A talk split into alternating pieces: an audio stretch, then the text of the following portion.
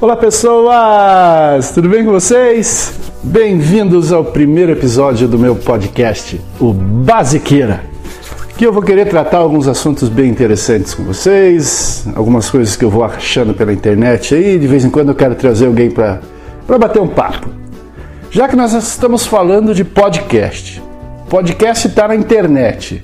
E a internet é a antessala do inferno, onde o capeta se diverte aos montes eu achei uma reportagem esses tempos atrás, eu até acabei guardando ela. E eu quero falar e trocar umas ideias com vocês a respeito dessa reportagem. O título da reportagem era assim: A postagem que quase arruinou a vida de uma mulher e o que ela revela dos perigos da internet. Roda a vinheta, já vamos falar sobre isso.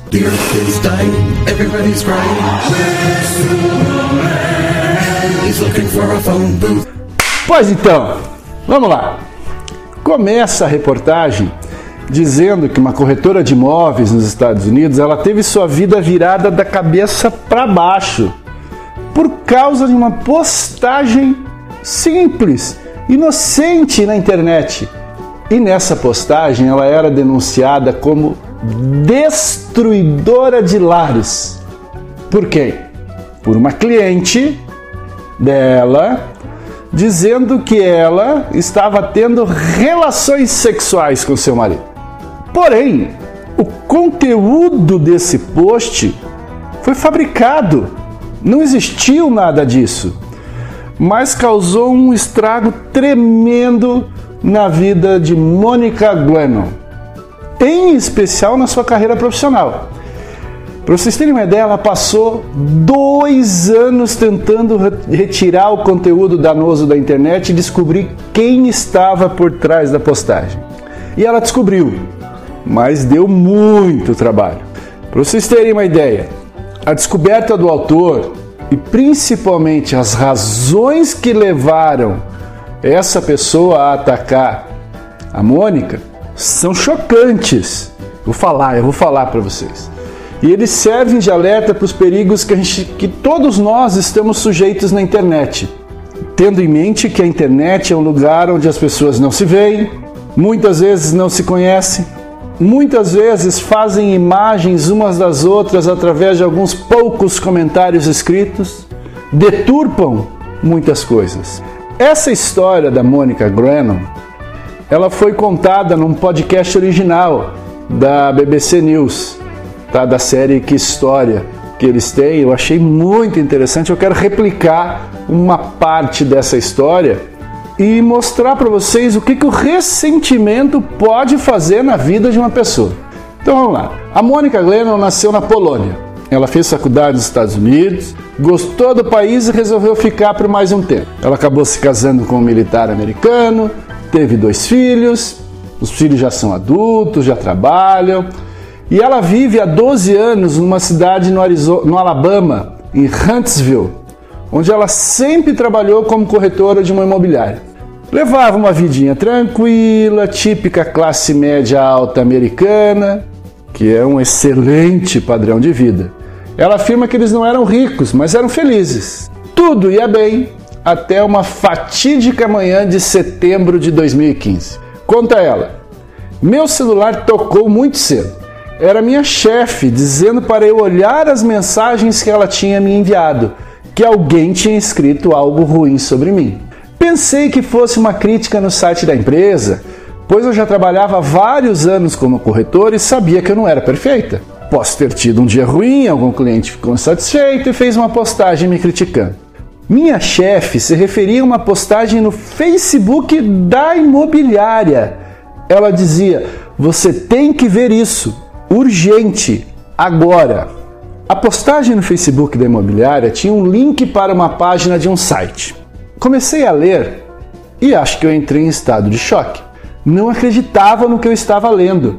Era horrível. Era uma história contada por uma suposta cliente minha para quem eu havia mostrado oito casas. Ela diz que ela e o marido estavam bem satisfeitos comigo, mas teve um dia que ela queria ver uma casa, mas não podia, pois tinha uma reunião, e mandou o marido sozinho. Essa reunião teria sido cancelada de última hora e ela decidiu pegar o carro e acompanhar a visita. Ela diz, lá no post no Facebook, que quando chegou lá, olhou a parte de baixo, sala, cozinha, estava gostando muito da casa.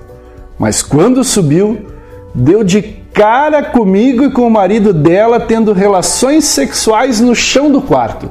Ela dá detalhes gráficos. Diz que pegou os dois pelados sobre um carpete branco, que tirou fotos e que mais tarde, graças a essas fotos, conseguiu um divórcio. Gente, foi o que eu falei. Internet é antessala de diversão do capeta. Ela termina o texto dando os meus contatos e fazendo um alerta dirigido a mulheres para que não me contratem nunca como corretora, porque eu seria inimiga das mulheres decentes. E colocou minha foto na postagem, a foto que eu usava profissionalmente. Só que tudo não passava de uma história totalmente fabricada. Eu fiquei petrificada, quase desmaiei. O texto que essa suposta cliente publicou, ele foi publicado originalmente num site chamado em algo como uma destruidora de lares.com, numa tradução livre, em que são postadas denúncias sobre mulheres que supostamente seduziram maridos alheios. Um internauta chamado Ryan Baxter, provavelmente um nome falso, tinha enviado o link para esse texto a todos os contatos de Glennon no Facebook, para o marido dela e também para os dois filhos. Imagina o desespero dessa mulher, com todo mundo entrando em contato com ela. Ela continua lá na reportagem dizendo o seguinte: Acordei meu marido, mostrei a postagem para ele. Ele ficou furioso, mas ele nunca duvidou de mim, pois me conhece muito bem. Ela não tem tempo para isso, dizia ele. Meus amigos também, em momento algum pensaram que aquilo poderia ser verdade. E mesmo sabendo que não era verdade, eu comecei a questionar minha sanidade, a me perguntar se seria possível de eu ter apagado algo de minha memória. Engraçado como a mente viaja. E fiquei com muita raiva. Como pode uma pessoa fazer uma coisa dessas? Gente, o mundo está cheio de pessoas que podem fazer isso e fazer algo pior. Eu já fui vítima desse tipo de coisa também. Dá vontade de. Se você não se segurar, você perde a razão nesses momentos. Mônica não conseguia imaginar quem, entre seus clientes ou conhecidos, poderia estar por trás da história falsa no site e da repostagem dela no Facebook. Ela vasculhou seus e-mails, tentou encontrar algum ponto de conflito com clientes que indicasse talvez algum rancor de um cliente mal atendido ou não satisfeito. Chegou a pensar que talvez fosse um golpe baixo de empresas que competiam com a, imobiliária em que ela trabalhava, ou até mesmo de alguma pessoa ou parente invejoso. Ela achava que a verdade logo viria à tona e que ela ia seguir a vida facilmente. Só que quando uma coisa cai na internet, é a coisa mais difícil do mundo você conseguir retirar. Vocês vão perceber o trabalho que a Mônica teve aqui mais para o final da história. Mas Mônica subestimou a força de uma história falsa espalhada pela internet. Diz ela: por mais moderna que seja a cidade de Huntsville, onde fica o Bible Belt, tá? o chamado Cinturão da Bíblia, como é conhecida uma região no sudeste dos Estados Unidos, que pega ali vários estados onde os evangélicos, principalmente os conservadores, exercem uma grande influência na sociedade. Ela não sabia muito bem como lidar com isso tudo. Os clientes começaram a sumir. Os únicos telefonemas que ela passou a receber eram de homens que ficavam respirando alto no telefone, falando impropérios para ela, tudo. Eles ligavam porque os dados dela estavam na internet, todos os contatos dela foram divulgados. Só que ela não queria tirar os contatos da internet porque o trabalho dela dependia da rede. E o pior, a história começou a circular e ser compartilhada. Segundo, segundo a Mônica, apareceram versões ainda mais explícitas. Ou seja, começou com uma história simples, essa história foi tomando proporções catastróficas. E ela afirma: Tentei tirar essas postagens, mas sempre que solicitava isso a algum site, não acontecia nada. E mais homens continuavam ligando, pra, me convidando para sair. Eu estava com muito medo. Pusemos sistemas de vigilância na casa e eu comecei a andar armada. Glennon, então, contratou advogados que entraram na justiça para tentar retirar as postagens da internet e rastrear o autor da postagem original, porque aí você tem que ir na fonte, não tem outro jeito. Demorou um ano quando os advogados, após várias intimações judiciais, chegaram a um nome: Molly Rosenblum. Era uma total desconhecida para Mônica. Descobriram que ela morava em Athens, no Alabama, a 45 minutos da cidade onde Mônica morava. Eu só descobri a conexão dela comigo mais tarde. Gente, olha o absurdo. Em 2014, uma estação de TV local fez uma reportagem sobre uma adolescente que tinha visitado Auschwitz e tirado selfies sorrindo, o que causou polêmica. Muita gente considerou isso uma grande falta de respeito. Eu vi essa reportagem no site da TV. Era uma menina de 18 anos, o pai dela era fanático pela Segunda Guerra Mundial e eles sonhavam em visitar o campo de concentração de Auschwitz juntos. Mas o pai morreu de câncer e essa menina foi sozinha realizar o sonho dos dois. E foi quando ela tirou essa selfie. Havia duras críticas a ela nos comentários, chamando ela de nazista, por exemplo. Eu resolvi comentar. Escrevi que aos 18 anos muitos cometem erros e que não havia necessidade de xingá-la desse jeito. Molly, que é judia, também estava participando da discussão nos comentários lá da reportagem no site da TV. E ficou ofendidíssima com o comentário de Mônica. O que, que a Molly fez? Fez uma pesquisa da vida da, Mo da Mônica na internet. E em questão de poucas horas, ela escreveu uma história falsa e postou no site. Olha que absurdo.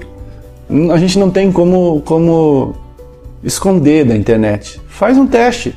Digita teu nome ali na internet, você vai ver tudo que você já fez, tudo que você já postou, toda a tua vida digital e até às vezes não digital, vai estar tá ali.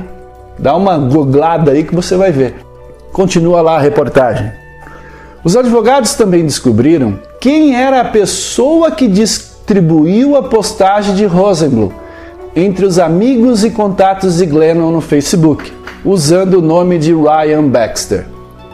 Era uma mulher de vinte e poucos anos, chamada Hannah Lupian, que vive na Califórnia e que nunca teve ligação alguma com as duas mulheres. Essa Hannah não conhece a Mônica, não conhece a Rosenblum, ela simplesmente frequentava o site e gostava de distribuir os textos para parentes e conhecidos das pessoas denunciadas ali. Antessala do capeta. Os advogados entraram em contato com Molly. Ela admitiu ter escrito a postagem original e pediu desculpas. Ah, eu me desculpa, vai, eu errei. Pare com isso. Mas disse que, se fosse processada, iria a público nas redes sociais para dar explicações das razões que a levaram a criar a história falsa.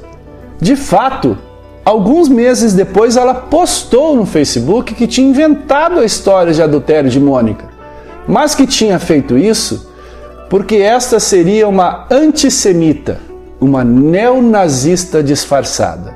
Achei que fosse ter um ataque do coração, disse Mônica, quando ela leu essa, essa postagem no Facebook. Já tinham se passado dois anos. Eu estava de saco cheio disso tudo e resolvi entrar em contato com ela. Os meus advogados disseram: Você está louca? Não faça isso! Mas eu fiz. Convidei ela para um encontro num restaurante em Athens, a cidade dela, e ela topou. No dia do encontro, o marido de Mônica ficou esperando do outro lado da rua, armado para qualquer coisa. Conta a Mônica. Entrei no restaurante. Molly estava sentada num canto. Ela começou na defensiva. Perguntou se eu era polonesa. Disse que sim. E ela respondeu: Ah, então você é neonazista. E eu disse: Absolutamente não. E comecei a explicar que tinha nascido na Polônia comunista, como era a minha família. Ela fez várias perguntas e respondi a todas elas. Depois ela me falou dela. Disse que ela lê muito, que estuda história. Eu achei ela uma pessoa muito bem articulada. Passamos quase quatro horas conversando. No final, ela disse que deveria ter me contactado no Facebook, tentado me conhecer antes de reagir como reagiu. Ela pediu desculpas, prometeu que tentaria retirar a postagem original e que faria comentários nas páginas que tinham postado a história, dizendo que era mentira e pedindo desculpas. Eu a perdoei para me sentir melhor e seguir em frente. Mônica Glennon e sua família, só para vocês terem uma ideia, o transtorno, gastaram mais de 100 mil dólares com advogados Levaram dois anos para que o caso fosse resolvido e julgado.